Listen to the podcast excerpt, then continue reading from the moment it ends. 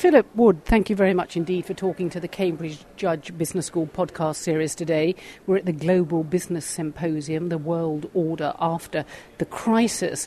Now, you were looking at whether lawyers or economists should be in charge of the new world order. Why?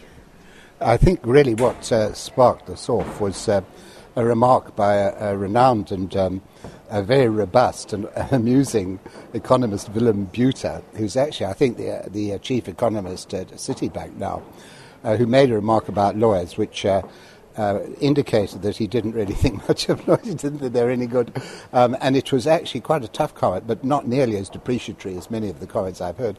And I was just wondering, in, in, in light of uh, that comment, because according to my count, um, 53% of the uh, US Senate uh, are uh, lawyers.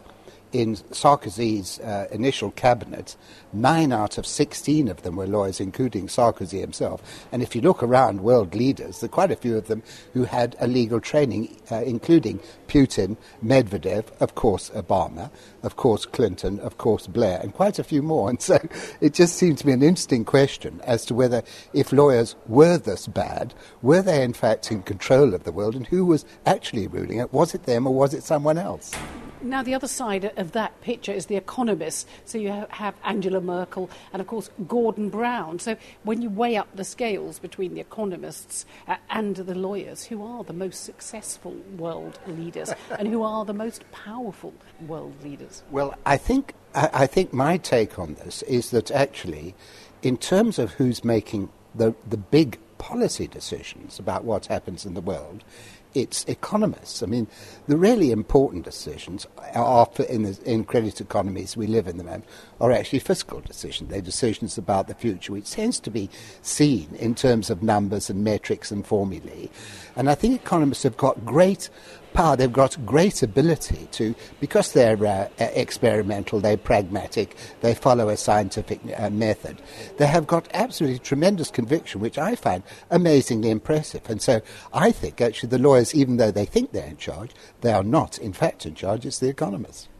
But what about presentation? Wouldn't you argue that Blair and Clinton were very good at presentation, and in a TV age, we need their debating skills? Well, I, am not sure who's the most articulate. Obviously, lawyers, um, I think lawyers are brought up to be uh, articulate, although some of them are very laconic.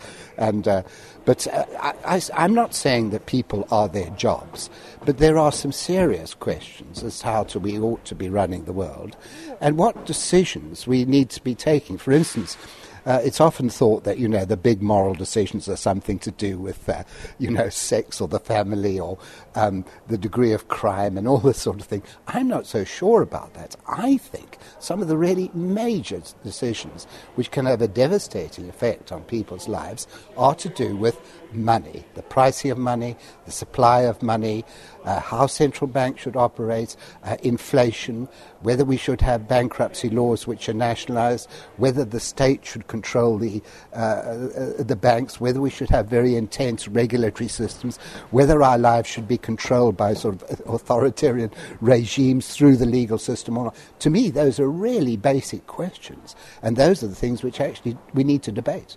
And you would say and argue they're economic questions. But what about work? Isn't that the great leveller as well? You've talked about at the higher echelons of society, but, but actually, w- what leaders have to do is be able to provide work and jobs for people. Yeah, they do, and that is that's partly a moral uh, moral question and partly a, a, an, an economic thing. I think the big thing in the world actually is for us to work out what is moral, stroke theological, stroke ethical, and what is secular. Some things you, you have to go for function. It is cost benefit which counts.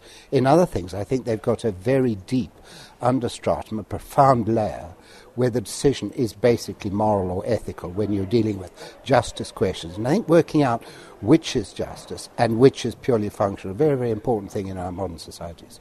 And would you like to then hazard a guess Philip Wood, on, on where our global futures lie, clearly you think would be safer with the economists?